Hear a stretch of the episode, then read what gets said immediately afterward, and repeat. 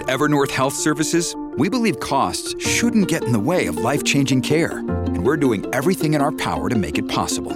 Behavioral health solutions that also keep your projections at their best? It's possible.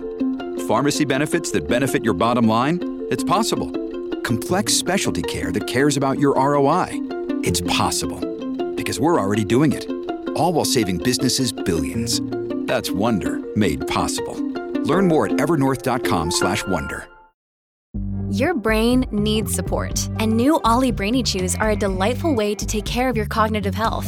Made with scientifically backed ingredients like Thai ginger, L-theanine, and caffeine, Brainy Chews support healthy brain function and help you find your focus, stay chill, or get energized. Be kind to your mind and get these nootropic chews at ollie.com. That's O L L Y.com. These statements have not been evaluated by the Food and Drug Administration. This product is not intended to diagnose, treat, cure, or prevent any disease. Oh, welcome in. This is going to be a good one. Welcome. They're all good. Episode 13 of UAP, the Unidentified Alien Podcast. Stephen Diener right here, Karen Curtis over there. Glad you can join us again here on another alien adventure as we go on every single week here on UAP. It's, uh, this is going to be a doozy, Karen. I mean, we, we really have a lot of stuff here today. I'm a news person, yes, you are. and I'm starting to believe this crap. Oh, good. I mean, like, after you hear today's show, if you're not like me, because I need empirical knowledge and I need to like be able to see the facts, right, sure. and, And that's I need fine. to be able to hear from people who you know seem to be credible. Right, right. I don't want to be. I don't want it to be according to Steven's sources. That's right. according to Steven's own reporting. According to my own opinions and my own thoughts. This is uh, this is some pretty revealing evidence that we're going to give you. Yeah, because what I when we were talking last week on episode 12, it kind of hit me midstream if you will, mid the thought process that man, you know, there's so much that has happened just in the state of California alone. And I thought, well, let's dedicate a whole episode just to California. So that's what we're going to do here today. Call it Weird California if you will, because there's really throughout the past, I guess you can say 80 years. There's different documented events, and there's a lot, and we're only going to get to a few of them today, but there's all these documented events that kind of make you scratch your head of what did people see, what really happened, what are the answers here? Actually, we're going back to the turn of the century, Stephen, and I'm not talking about the year 2000 Oh, okay. So we're going way back. Yes. In the way back machine. in the Wayback Machine. Okay. There's some people still alive, I think, from. No, that's not possible. Not anymore. Not anymore. But so we're going to start off with Triangle Alley. Yeah, this is interesting because this isn't something you hear about a lot. You know, you always hear about, you know, Tornado Alley if you're going to talk, yeah. talk about alleys. And when you hear about the B- Bermuda Triangle, Right. some weird crap happens there. People lose all of their instrumentation, and I don't know, something strange man- magnetically goes on. But this is about flying triangles, and this is well before the stealth bomber was ever created. So, I mean, this is like there's 60 reported sightings of triangle UFOs since the year 2000. So this Triangle Alley goes from up to Central Oregon down through uh, parts of Nevada and um, Cal- mostly most of California, and they call it Triangle Alley because it's where, like you said, Karen, a lot of sightings happen of these triangle. Uh, UFOs, UAPs, and most famously, or one of the most famous, something we talked about in a previous episode, the lights over Phoenix. That's right. Where they saw, you know, the giant triangle UFO. Of course, we covered that extensively But in one of the not previous in part of. Is that part of Triangle Alley? I think it's just outside. Okay. So even with that, you know, that's but that's a good example of of the kind of triangle UFO that people report. Now that was an extreme case because it happened over a big city and it was reported to be absolutely massive. Which, by the way, if you want to hear that or any other previous episode, you can go to 850wftl.com, search UAP. We have the whole blog there of pictures as well of things. Supporting photographic evidence. yeah, everything we've talked about in the different episodes. And of course, you can always go back to Apple and Spotify or anywhere you get podcasts to find previous episodes. Because this is number 13 now. So if you're just joining us, there's been a lot that you missed. Time flies. We have lost time. yes, we do. Uh, but what's interesting, aliens and UFOs and what are the what are the Fuji's or What are Oh, uh, Foo Fighters. Foo Fighters. Yes, as they used to call them during Uh, World War II. So there's a lot of acronyms here, and there's one MUFON. What is that? Not MUFON.org, but what is it? Uh, the Mutual UFO Network, and basically what they do is they're an investigative team uh, nationwide, and they go and they investigate these claims wherever they happen. Um, if it's going to be BS, if it's going to be garbage, if it's easily explained, or if it ends up being in the unidentified files, if you will. Uh, Well, the MUFON Northern California State Director. You're going to hear from him. He's been researching the history of UFOs, but now they're called UAPs after the government came out recently and with their report and said that, uh huh, these things are real. So he says that he has documented in that area and he's developed a comprehensive database for all of these UAPs. And here he is. We've been getting so many reports of, of sightings, um, an increased spike of triangles, especially. We consider like an intersection to what we call Triangle Alley, which is from Southern California all the way up to the Washington border. Nevada's right next door. We have Area 51, which is approximately 260 miles away. Tonopah Air Force Base, another black budget base, possibly 200 miles away.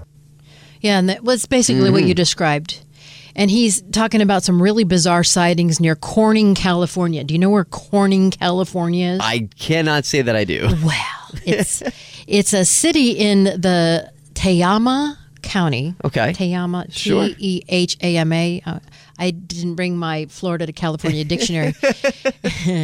it's located about 19 miles south of Red Bluff and 100 miles north of the state capital, which is Stephen Diener. Uh, po- uh, contrary to popular belief, it is Sacramento. That's right. Yes, So we're like, oh, it's L.A. No, it's San Francisco. No, Nope. it's Sacramento. that's right.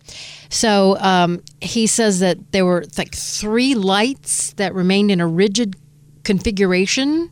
Th- They could have been separate, but they weren't. Right. So he's describing this. It, you know, it's silent, and suddenly it took off, and uh, they think there's a link to all of these sightings in the Triangle Alley. And here's what I didn't get his name because I couldn't pronounce it. That's right. He's the guy from MUFON. That's the, Mu- the MUFON guy. Here's a triangle. Now, this is 1986 before they released the B 2 bomber. Obviously, the characteristics are a lot different. They're huge. Uh, this thing went right over a freeway, four lanes in width. What's really interesting is this thing was just hovering. And the witnesses actually observed in detail, as you can see, uh, over half an hour. This reminds me of the lights over Phoenix. Yes. I, all the same characteristics that we keep hearing about. You know, they're large, they're silent, They make no sound whatsoever. lights around the perimeter, The lights illuminated the object. major light in the center. Mm-hmm. Lit up as bright as day. When you compare planes to this, when you compare helicopters to this, they look, they behave entirely differently. Sounds like Fife Symington Maybe it was. Yes. from Phoenix, the governor of Arizona. Wasn't he the governor? Yeah, he went Yeah, and he saw was, the yeah. Thing over Phoenix. So, yeah, absolutely. Weird stuff. And that's the thing too, and and it's funny when you hear them say, um, you know, it, it could all be connected. That's been one of the long-standing theories with a lot of these things. Is is it random? Is it something that Yeah, what's connecting all of these? you know this this being or this craft knows what this craft is doing in Arizona as opposed to California, as opposed to Pennsylvania, Florida? You know wh- what is happening, and how many different crafts do you have? Is it the same craft that's being seen over Phoenix that's Well, now some being of seen them are different in. They're California? shaped like a tic tac or Right. a triangle or a disc. I mean, maybe they're coming from different worlds. Actually, we have all the shapes today. You mentioned. Yes, you're right. yes. We're talking about triangles now, which is really interesting. I mean, uh, according to this MUFON guy, this Mm-hmm. has been happening since like the 1800s. Goes back probably in the, the great airship sightings back in 1896, 1897, from San Francisco to Sacramento all the way to Stockton around the general vicinity. There was reports from miners that were working at seeing strange objects, strange stars. How about that? I mean, and again, it, and It was Venus. yeah, sure, yeah, the light reflecting of swamp gas. It was swamp gas, Karen. it's always I my was favorite. nowhere near there. Yes, that's right. So it, it, it is something that when you think about dating back to the 1800s. Now, of course, there's the ancient aliens, which we talked about in previous episodes as well. But if you're talking modern times, if you will, this is something that was reported in newspapers. They had actual news stories. If you look back at the late 1800s, this stuff is in newspapers. You have eyewitness accounts. Nobody was made fun of, nobody No. was ridiculed. There was no pointing fingers, oh, you believe in those little green men. You know, there was nothing. There was these were normal people who were reporting to reporters who were reporting on news and it was it was taken that way. Of course, things have changed over the years, but now again, we're starting to get back into, you know, I guess that cycle of people starting to take these things a little bit more seriously now. Well, that the government came out with their latest report. Mm-hmm. What did they? They said that there are 150 sightings that we can't explain. Yeah, and they only went back to 2004, which was when the Nimitz had their uh, their their I guess you could say happening. if, Oh, we're going to talk about that. yes, and that'll come up later We're as well. hear from a pilot, but the MUFON guy, you know, he's been researching the history of UFOs, and he also has developed his comprehensive database. But I mean, this is so strange. According to the nonprofit National UFO Reporting Center, did you know that existed?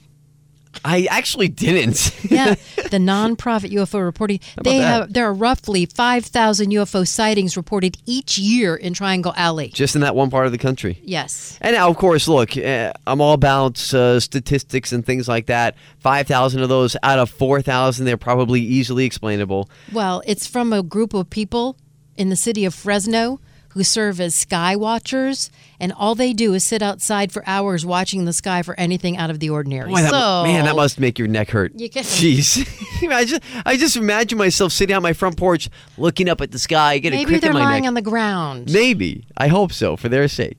And look, I'm, some people mistake. Now we have different satellites flying over. Oh you, yeah! you oh know, my you, gosh! You have the, the, ISS. Right, and I've I've actually seen the space station fly over before, so it's that can be mistaken as you know an alien craft because it's this steady light that's going across the sky pretty fast. Like, what the heck is that thing? Yeah, I mean, the planet Venus is the number one mistaken U- UFO. right, and which I still don't understand how. I know But it's a planet. Hello. Hello, but no, there are you know there's the new uh, s- you know Elon Musk satellites that are up there now. Right. That's right. Oh my God! Starlink. What sixty thousand of them? Right, and some people have mistaken those for UFOs, UAPs. There's videos of those. building a space station. Yeah, so there's different things that can be explained as to it's not otherworldly, but then you have the small number, let's say 500 out of the 5,000, which Yeah, I you think know, that's fair. percentage-wise isn't is small, but really 500 unexplained sightings, that's a pretty good clip.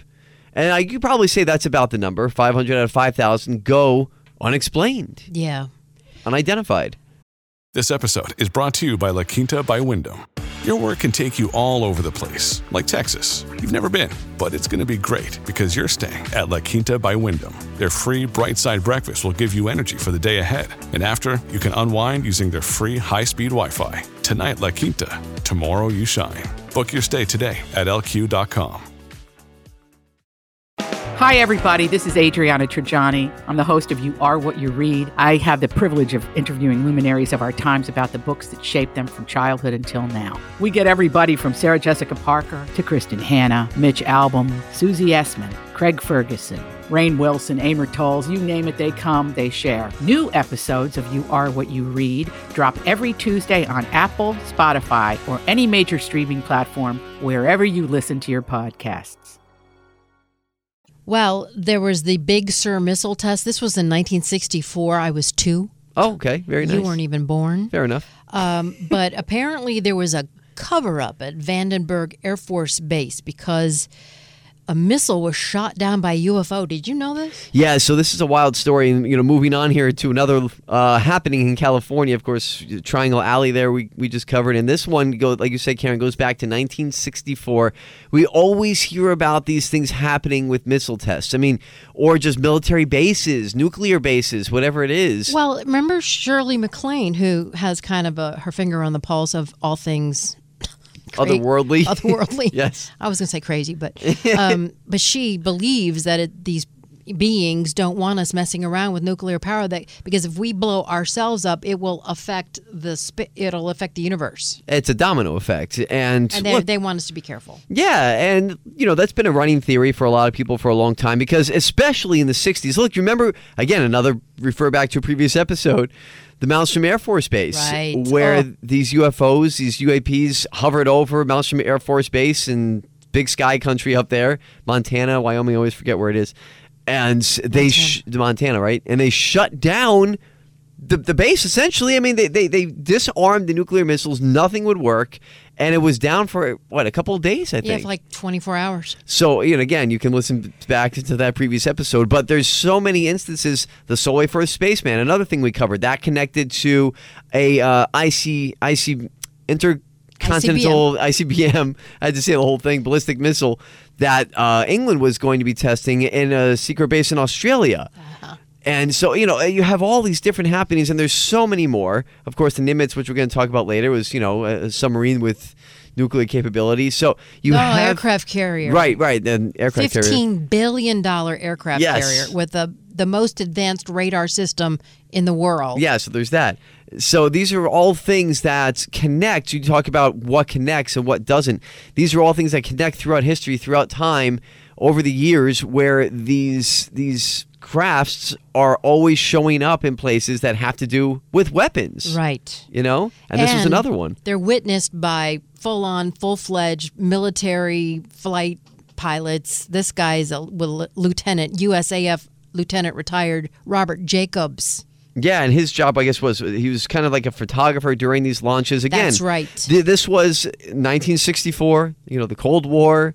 The, the, you're doing some of these secret operations. You're testing these things out. So this wasn't being printed in the newspapers that at Vandenberg Air Force Base, No. Big Sur, they were they were doing this missile test. Nobody knew about what happened, and you're about to hear from this guy Robert Jacobs. And his job, as Steven said, was to photograph the ICBMs during launch. I mean, that was his gig. Right. I was the officer in charge of optical instrumentation at Vandenberg Air Force Base in the 1369th Photo Squadron.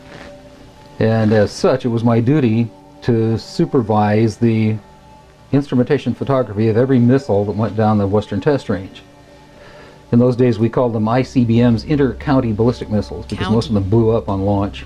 And our job was to determine why they blew up, to provide the engineers uh, good enough en- engineering sequential photography so that they could see what was wrong with, with the bird as it took off in flight. What we photographed up there affected me for the rest of my life and made a huge impact on my understanding of the universe and of governmental manipulation of, of our minds. Ooh. That's a big statement. Ooh. so he calls it an inter county ballistic missile, but now they're intercontinental. I guess Right. it, it advanced a lot Yes. since the 60s. Yeah. Um, but he earned a very prestigious badge, like a Boy Scout badge. Hmm. He earned a missile badge. For my stunning achievement in finding a place where I could look back at Vandenberg Air Force Base from up north, and for figuring out how to transmit the timing up there, and for getting the, the, the, the, the thing set up, I was awarded the Air Force Guided Missile Insignia. I was the first photographic officer in the Air Force to get the, they called it the missile badge. And it was a highly coveted uh, thing at the time. well, look at that. See, but that just goes to his reputation. I found it on eBay too. He's selling it for 200 bucks. oh, good. I'm just Yeah. Put in a bid. But there was a cover up and he was part of it and he's kind of pissed now because he was told to be quiet about it for 18 years. Yeah. And then um, apparently they were testing these. Well, things blow up on the pad. Why do things blow up on the pad? He's like taking pictures. Well, because someone screwed up, right? Sure. Sure. The screw up fairy showed up. Yes. But these were dummy missiles. They're like the ones that carry nuclear warheads, but they were the dummies. And this was in 1964. And that he was saying initially when they shot this thing off, it looked like a successful launch, right? Here he is. We weren't launching real nuclear weapons, we were launching dummy warheads. They were the exact size, shape, and dimension and weight of a nuclear warhead. It was definitely in 1964 because uh, Florence Mansmann confirmed that, and he knew. He had written it down and, and knew the exact date of it. They counted down the missile. We heard engine ignition, liftoff. We knew the missile was underway. And we were looking down south, um, southwest, and the missile popped up through the fog. It was just beautiful. And I hollered, There it is. And our guys on our M45 tracking mount with 180 inch lenses on it got it. And the big BU telescope swung over and got it. And we followed the thing, and sure enough, we could see all three stages of powered flight as they burned out and dropped away. And then, of course, to our naked eye, all we saw was a smoke trail going off into subspace as it headed off toward its target, which was Eniwetok Island, Eniwetok Atoll. So we whooped and shouted and heard the film wrap off in the in the, the, the BU telescope, and figured, well, that was our first big deal, and we got it. But did they? Aha. And this is where things go uh, a little awry because. Because to the naked eye, everything looked fine, right? Right. Okay. But like a couple of days later, he gets called into the big guy's office. Yes. And you never want to get called into that office. Uh-uh. he walks in, he's like, huh, what's going on here? Because there's like men in black, but they're really men in gray because they're wearing gray suits. Yes. And there was some discrepancy in terms of there were two or three of them and were they CIA? He said no, they weren't CIA. But anyway, they're in the office and he's in the room with the big wigs. It's a major and a couple of these guys in gray suits. They're civilians. And he said this is unusual. And they had him watch a portion of the film from the launch. I was going to say tape, but it's film because back That's then it was film at 11. Yeah, that's right. All right. And here's what he saw. I walked into his office and they had a, a screen and a 16 millimeter projector set up. There was a couch, um, and Major Mansmann said, "Sit down." And there were two guys, as I recall, two guys in gray suits, civilian clothes, which was fairly unusual. Um, and uh, Major Mansmann said, "Watch this," and turned on the film projector. And I watched the screen, and there was the launch from a day or two before it at, uh, at Big Sur. It was quite exciting because of the length of the, of the telescope, as the Atlas missile entered the frame, we could see the, the whole third stage, which is which has two uh, rocket nozzles like this and one in the center, a gimbaled one in the center, fill in our frame from 100 and oh, about 160 miles. That was pretty exciting optics. We watched that stage burn out. We watched the second stage burn out. We watched the third stage burn out. And into the frame came something else. It flew into the frame like this, and it shot a beam of light at the warhead, which is represented by my thumb here. Mm-hmm. Now, remember, all this stuff is flying at several thousand miles an hour.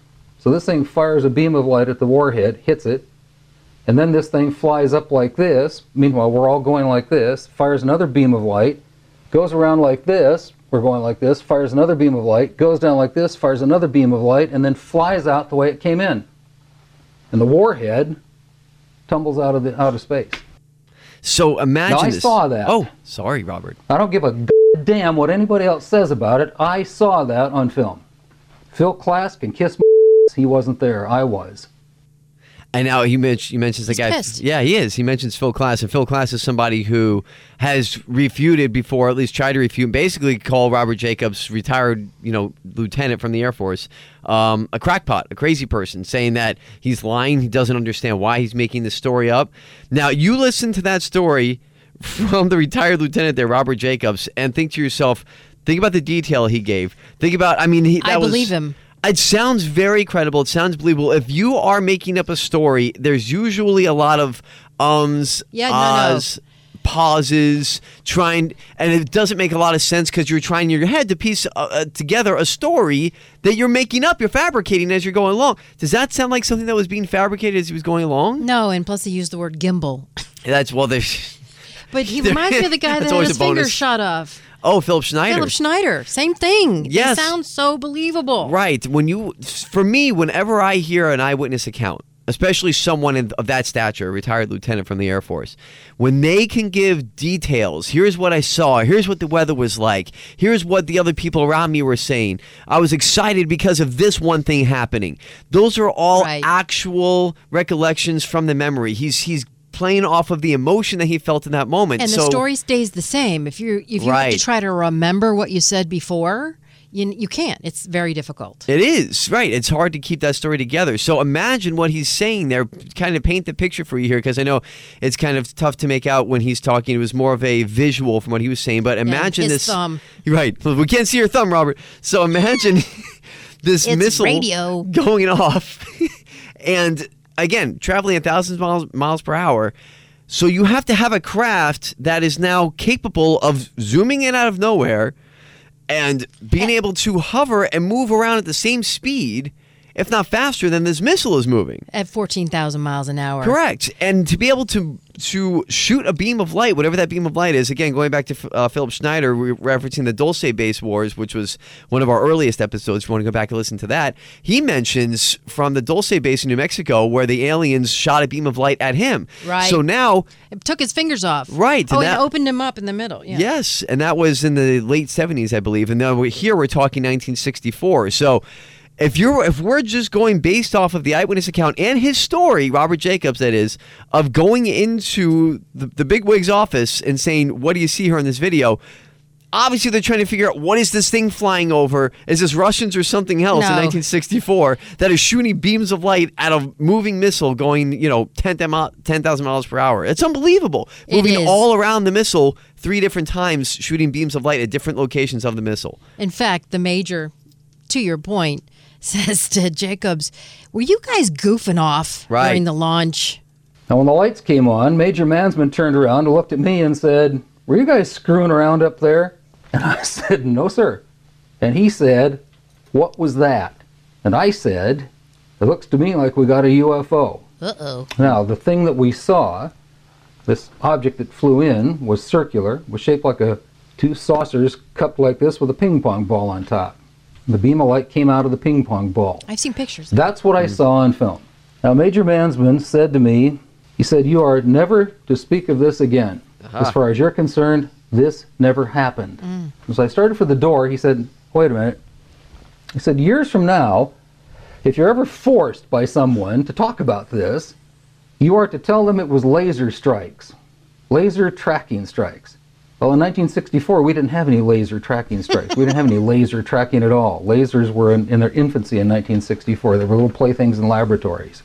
So I said, yes, sir, and walked out, and that was the last I talked about it for 18 years. There you go.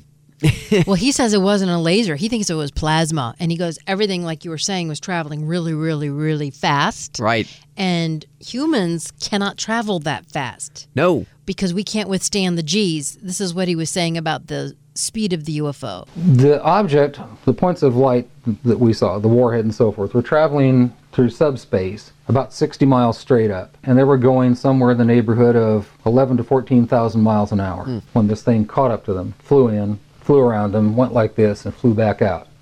It was saucer shaped, it was circular and rounded on the top and bottom, and it had a little dome in the in, in, in right straight in the center of it, from which this beam emitted. So really, your classic description Yeah. of a flying saucer. We've all seen drawings of that. Right, and we'll have the picture up of this Yes. uh, Vandenberg Air Force Base incident up on the blog, the UAP blog, and 850WFTL.com. You can see what uh, Robert Jacobs there is referring to. But we don't have the film evidence. no, no, because that's uh, yeah. what happened to that photographic evidence there, Diener? Hmm, good question.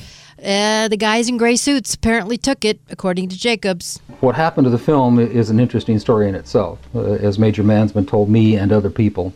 They took the film and they spooled off the part that had the UFO on it, and they took a pair of scissors and cut it off. They put that on a separate reel, they put it in their briefcase, they handed Major Mansmann back the rest of the film and said, Here, I don't need to remind you, Major Mansmann, of, this, of the uh, severity of a security breach. We'll consider this uh, incident closed. And they walked off with the film. Just like that, and I've heard that story a million times from different uh, circumstances. Now today always it's, different. Yeah, You, you know, there's going to be some way. There's going to be copies. There's going to it's going to be on a computer. You know what happens if it's on a computer? So it's been emailed to your mom. right. Somewhere. But they had the same idea though that Shirley MacLaine did as to why would they why would this happen? Why would something target an ICBM even though it's a dummy? And this is what he said. And I think that it's important for us as, as, as humans to, to come to terms, to grow up and recognize that we may not be the paragon of animals after all. That there may be something out there that's bigger and more exciting than we are, and that just maybe, just maybe, they're telling us something. What I saw that day was something shooting down a dummy nuclear warhead. What message would I interpret from that? Don't mess with nuclear warheads. Nah. There you go. and I can't say he's wrong. I mean, well, well, we can't say he's wrong because we don't know what's wrong and what's right. But it's No. that to me is a good working theory. It is because look at all of the other areas that have nuclear warheads There's that, always that some have been type targeted. of Yeah. interference. Um, but then let's move on to February 25th, 1942. So we're going back almost 20 years. Yeah. This battle over Los Angeles. Remember, this was in the newspapers. There were photographs in newspapers about this. That's right. This is a famous uh, happening that, you know, during World War II. Now, keep in mind, the date here, February 25th, 1942. You're talking three months after Pearl Harbor. Right. Okay. Oh, they thought we were under attack again. Right. I mean, and there had been uh, reports of Japanese submarines uh, taking out different fields off the coast of California. So people of California, especially living on the coast, were very, very weary and had a heightened sense of really fear and tension. So when all of a sudden there is these reports that the Japanese might be attacking during the night. So you have all of these anti-aircraft guns come out and all the oh, soldiers Yes. There were 1,400 anti aircraft rounds fired. Well, somebody saw something. To no avail, though. right. And what ends up happening is, like you said, I mean, thousands of rounds end up being fired. This really happened. It's in the newspapers. Again, we'll have up the picture from the actual yeah. uh, newspaper that that day. I think they came out after that newspaper and they, they said it was a balloon, but 100,000 people witnessed it in the sky over Los Angeles. As we said, 1,400 anti aircraft rounds were fired at this UFO to no avail. Anti aircraft guns went into action against unidentified aircraft in the Los Angeles area. Searchlights closely followed the object down the coast and kept it centered in their glare. The shooting lasted for about half an hour, killed a couple of people. But the big oh, thing is, they didn't knock a piece off of whatever it was that was up there. Shells frequently could be seen bursting near the object, but none appeared to hit it. Hmm. So again, you have witnesses say they saw something. Now, was this hysteria? Was this just wartime? You in, know, in Los Angeles. Yes. No wonder they interned the Japanese. They thought they were at war. You know, here I mean, in I America. Can't, I can't imagine. I mean, totally different times back then. But so. their their craft, the top air defenses in the United States, could not intercept this thing, and so they said, "Oh, it must have been a balloon." And that's and that was the working theory then. So again, one of those unidentified, unexplained things going back, you know, 80 years. What did they see over the skies of Los Angeles that night, February 25th, 1942? What were they shooting at? Was it was it anything? Was it a balloon? Was did somebody just thought they saw something because they were so heightened and, and there was just wartime well, hysteria? If you fire an anti-aircraft round at a balloon, I think it's going to hit. It's going to pop, yeah. So, but there's there's no remains of anything. No. Whatever they saw, people say they saw some type of flying disc in the air that caused these soldiers to start shooting. And to this day, they don't know what they saw, and there's nothing recovered. But it was the first headlining event of an object in the sky, really, that you know made the news and and really kind of stirred up. Yeah. The discussion. Could you imagine, though? My no, gosh, uh, thinking that you're under attack no. and you're, you're watching the army and military shoot at the sky, not knowing what they're shooting at over Los Angeles. My gosh. You had War of the Worlds that was on the radio, but this Yeah. is visual. This is happening. Right. Uh, then in 2004, an American fighter plane from the USS Nimitz, as we referred to earlier, Mm-hmm. uh, an aircraft carrier stationed off the coast of San Diego at the time, engaged with a UFO over the open ocean. Now, this is one of the stories. Well, actually, this is the story, Karen, that started the podcast, really. Yes. It's because of this story, because of what happened on the Nimitz in 2004, that led to the congressional hearings, that led to the release of all these documents that we saw a few months ago, where they had to admit, the U.S. government had to admit that, yeah, there's UFOs out there. We don't know what they are, who's controlling them. So have at it, because here's all these happenings, here's all these things we can't explain, and all these, you know, declassified documents that came out with basically admitting that UFOs are out there. That's right. And well, it all I mean, happened because of this. This is a $15 billion aircraft carrier with state of the art radar systems. So Mhm. there's photographic evidence on official DOD video. Right. You cannot refute this. That's right. And this is the one that you probably saw because we've mentioned this story a lot during the podcast on different episodes because it is, again, like kind of the genesis of, of this whole thing. It's the first domino. It is. It is. And I, it occurred to us that we actually haven't really covered the story because we've just referenced it, and you probably know it by now because it's been on the Today Show, it's been on Good Morning America, it's been on every national news outlet, and I'm sure you've seen the video of the tic tac shaped UFO, UAP, that the fighter pilots were chasing. Right. And it outruns them and it goes into the water and all these crazy Oh, different yeah. things. That is so weird. Here's here's the eyewitness. We went out there primarily to do individual ship training. I started noticing these really anomalous tracks, unlike nothing I'd ever seen before. And these objects were coming into my radar coverage. There was probably 10 objects in the sky. In the back of my mind, I hmm. was thinking, I want to intercept one of these things. And so I launched an intercept aircraft. He started making the approach to this object, and that's when everything changed. Well, this thing did a barrel roll around his aircraft, then went straight down to the surface of the ocean.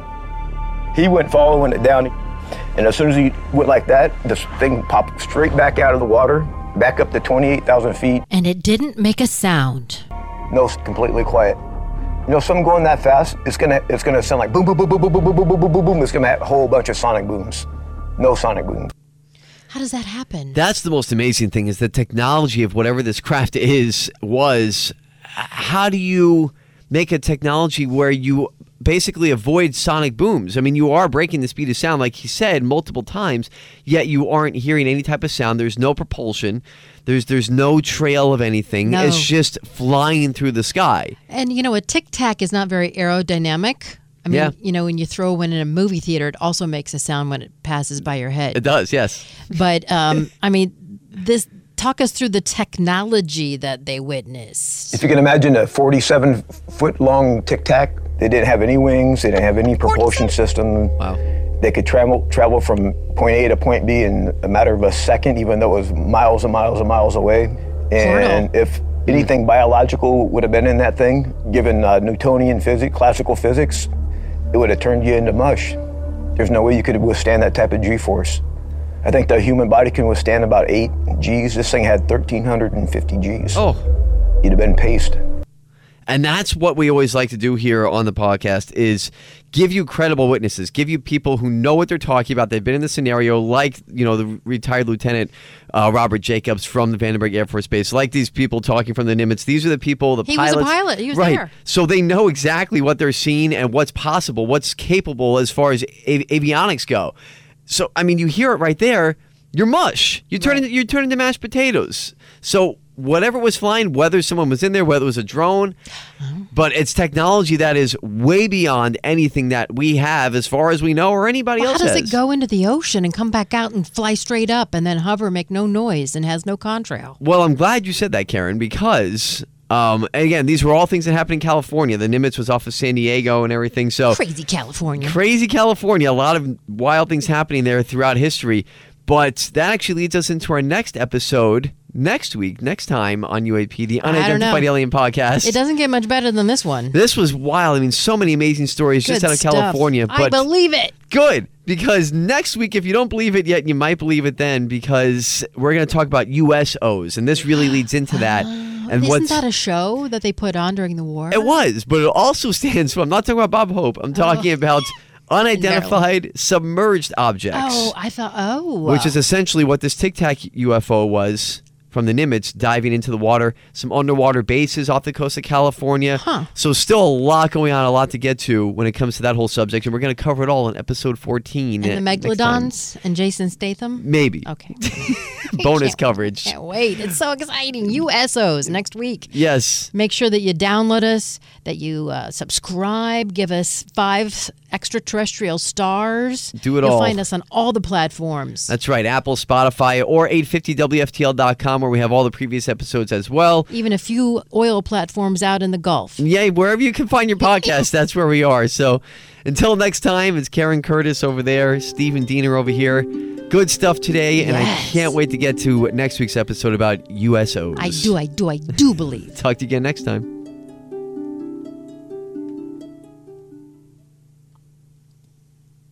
Thirty-six.